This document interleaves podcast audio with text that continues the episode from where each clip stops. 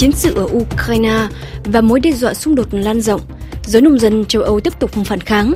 Trung Quốc tăng cường an ninh nhân cuộc họp thường niên của Hội nghị Hiệp thương Chính trị Nhân dân Trung Quốc và Đại hội đại biểu nhân dân toàn quốc. Chính quyền Canberra tiết lộ mạng lưới gián điệp nước ngoài hoạt động ở Úc. Thưa quý vị, trên đây là những chủ đề chính trong tạp chí Thế giới đó đây tuần này. Nếu như những ngày đầu chiến tranh Ukraine, Tổng thống Pháp Emmanuel Macron là một trong những nguyên thủ phương Tây hiếm hoi, chủ trương đàm phán với Tổng thống Nga Vladimir Putin và nhất là không được sỉ nhục nước Nga, thì trong tuần vừa qua, ông đã không loại trừ khả năng trong tương lai đưa quân sang Ukraine hỗ trợ Kiev chống lại Nga. Tổng thống Pháp cũng nói rõ là lực lượng châu Âu vẫn chưa thống nhất được quan điểm về việc này.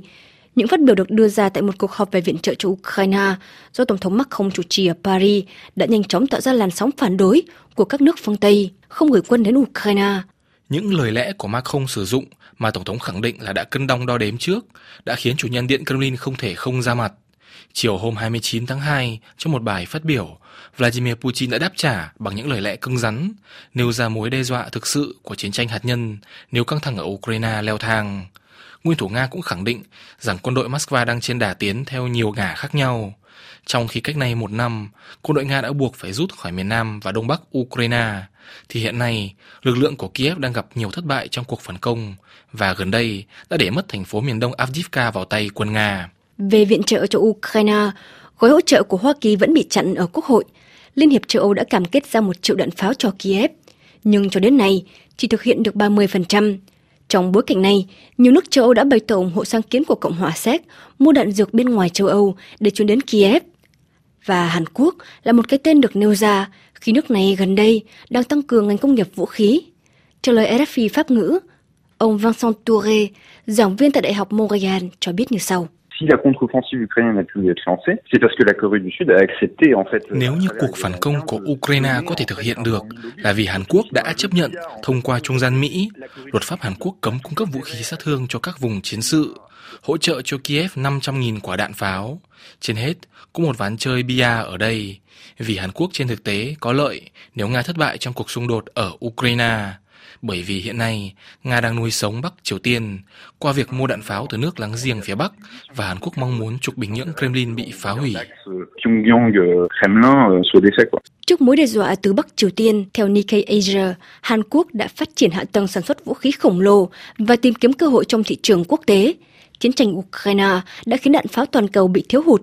Các công ty về vũ khí Hàn Quốc đã nhanh chóng nắm bắt thị trường, đề xuất những sản phẩm không cần công nghệ cao, nhưng giá cả phải chăng vào năm ngoái, tập đoàn Hanwha Aerospace của Hàn Quốc đã ký một thỏa thuận trị giá hơn 2,6 tỷ đô la, cung cấp 152 khẩu đạn pháo tự hành cho Ba Lan từ nay đến năm 2027. Theo số liệu từ Viện Nghiên cứu Hòa bình Quốc tế Stockholm, Hàn Quốc là nhà sản xuất vũ khí lớn thứ 9 thế giới trong giai đoạn từ năm 2018 đến năm 2022. Mục tiêu của Tổng thống Jun suk yeol là đến năm 2027 đưa Hàn Quốc lên vị trí thứ tư, chỉ sau Mỹ, Nga và Pháp. Tin tức về cái chết của nhà đối lập Nga Alexei Navalny vẫn là chủ đề được báo chí quốc tế quan tâm trong tuần qua. Tang lễ của ông đã được cử hành công khai tại một nhà thờ thủ đô Moscow hôm 1 tháng 3 vừa qua. Sự ra đi của Alexei đã để lại một khoảng trống lớn trong phe đối lập Nga. Đa số đều đã tị nạn ở nước ngoài hoặc là bị bỏ tù. Tiêu biểu như trường hợp của Vladimir Karamurza đã bị kết án 25 năm tù vì tội phản quốc khi mạnh mẽ phản đối chiến tranh Ukraine hay là trường hợp của nhà đối lập Ilya Yachin bị kết án 8 năm tù giam. Ông Ilya chỉ mới hay tin về cái chết của Alexei vào đầu tuần này và đã đăng bài trên mạng xã hội lên án sự tàn nhẫn của Putin. Thông tin viên Anissa Njambari từ Moscow cho biết thêm. Ce texte, on le sent, Ilya Yashin l'a écrit avec une peine profonde de la rage et de la détermination. Bài đăng này, Ilya Yashin đã viết với một nỗi đau sâu thẳm, với sự phẫn nộ và lòng kiên quyết. Ông từng là người đồng hành với Boris Nemtsov bị ám sát vào năm 2015 và cũng là một người bạn của Alexei Navalny. Trong bức thư, ông viết, hai người bạn của tôi đã mất, tôi cảm thấy trong tôi một khoảng trống màu đen. Tôi không thể chịu đựng được nỗi đau, nỗi kinh hoàng này. Những dòng chữ của ông ấy rất cụ thể và thẳng thắn buộc tội. Theo Putin, đó là cách để khẳng định quyền lực thông qua việc giết người, sự tàn nhẫn và chỉ rõ là hành động trả thù. Đó không phải là suy nghĩ của một người lãnh đạo nhà nước, mà là suy nghĩ của một thủ lĩnh băng đảng. Vladimir Putin một lần nữa lại bị xúc phạm. Trước công chúng, nguyên thủ Nga luôn giả vờ phớt lờ Alexei Navalny.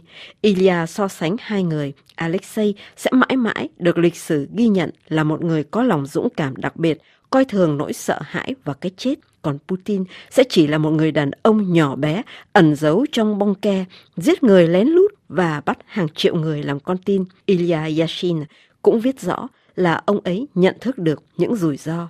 Tôi hiện đang ở sau song sắt và mạng sống của tôi nằm trong tay Putin. Anissa Jabri, Moscou, RFI. Vẫn về thời sự châu Âu, trong tuần vừa qua, cuộc phản kháng của giới nông dân châu Âu nổ ra từ hơn một tháng qua vẫn tiếp diễn ở nhiều nước như là tại Bỉ, Tây Ban Nha hay ở Pháp, với các cuộc biểu tình bày tỏ sự phẫn nộ, nỗi bất bình trong nghề nông và các chính sách bất cập của Liên hiệp châu Âu. Tại thủ đô Paris của Pháp, nhiều cuộc biểu tình đã nổ ra nhân hội trợ quốc tế nông nghiệp. Hôm thứ Sáu, các nông dân thuộc Hội điều phối nông thôn đã đổ dâm dạ ngay trên đại lộ Champs-Élysées. Còn tại thủ đô Warsaw của Ba Lan hôm thứ Ba vừa qua, khoảng 10.000 nông dân đã đến biểu tình để phản đối thỏa thuận xanh châu Âu. Các nông dân cũng đòi chính quyền kiểm soát chặt chẽ nguồn hàng thực phẩm nhập khẩu từ Ukraine với giá rẻ, được cho là đã gây ra cuộc cạnh tranh không công bằng với nông dân Ba Lan. Thông tin viên Martin Chabal cho biết thêm tình hình. C'est la première fois depuis le début du mouvement de protestation que les agriculteurs sont à Varsovie et ils y font du bruit. Đây là lần đầu tiên kể từ khi phong trào phản kháng bắt đầu, các nông dân đến Warsaw và họ tạo ra tiếng ồn. Piotr làm nghề nuôi ong. Ông ấy phản đối việc nhập khẩu mật ong từ Ukraine, làm giảm giá bán mật ong Ba Lan. Ông Piotr giải thích xin trích.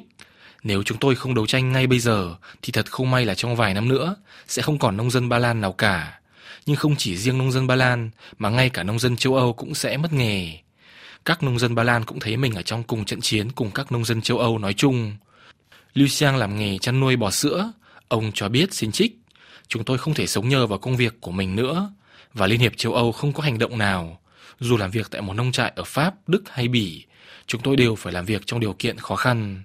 Ông Lucien cho rằng, ngay cả khi châu Âu đưa ra gói viện trợ cho nông dân thì điều này vẫn là chưa đủ Ông cho biết, chúng tôi không muốn xin viện trợ cho mỗi hecta ngô như là những khẩu hiệu được hét lên ở đây. Chúng tôi chỉ muốn có được giá tốt. Vào cuối buổi biểu tình, một nhóm nông dân đã được lãnh đạo quốc hội tiếp.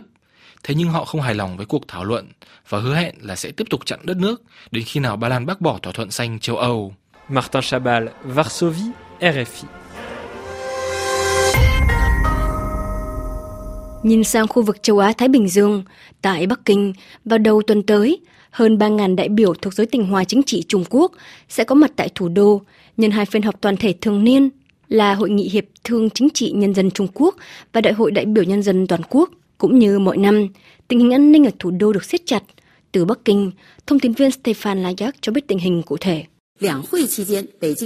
Du 1er au 12 mars prochain, l'utilisation des aéronefs petits et faibles, autrement dit les drones, Theo Vaisin, kênh truyền thông của nhà nước Trung Quốc, từ ngày 1 đến 12 tháng 3 sắp tới, các loại máy bay nhỏ bay thấp hay bay với tốc độ chậm, nói cách khác là các loại drone, sẽ bị cấm sử dụng tại Bắc Kinh, ngay cả khi với các mục đích như thể thao hay quảng cáo. Lệnh cấm cũng được áp dụng đối với tất cả các vật thể bay như đồ chơi điều khiển từ xa, hoặc thậm chí là cả chim bồ câu. Các lệnh cấm này thường được đưa ra vào mỗi kỳ họp thường niên của Đảng Cộng sản Trung Quốc tại thủ đô. Trên đường phố, các tình nguyện viên được triển khai, tăng cường giám sát cùng với các camera và lực lượng cảnh sát. Từng đơn vị lao động, từng lĩnh vực được yêu cầu tăng cường cảnh giác. Chính quyền cũng thiết lập vòng kiểm soát an ninh lần thứ hai tại các dịch vụ giao hàng nhanh đến Bắc Kinh. Nhân viên giao hàng phụ trách đóng gói kiện hàng giải thích xin trích. Từ nay, mọi người cần phải ghi tên thật khi muốn gửi đồ, phải để lại tên Trung Quốc và số căn cước. Đó là vì hai phiên họp sắp bắt đầu, lần sau đừng quên mang thẻ căn cước đến. Để bảo đảm môi trường an ninh tốt cho hai phiên họp toàn thể hàng năm của Trung Quốc, và sau một chuỗi các thảm kịch hỏa hoạn chiếm trang nhất nhiều mật báo những tháng vừa qua, Bộ Quản lý Khẩn cấp đã yêu cầu các phòng quản lý chung cư giám sát các rủi ro hỏa hoạn do nạp pin điện xe đạp hoặc xe máy. Stéphane Lagarde, Pékin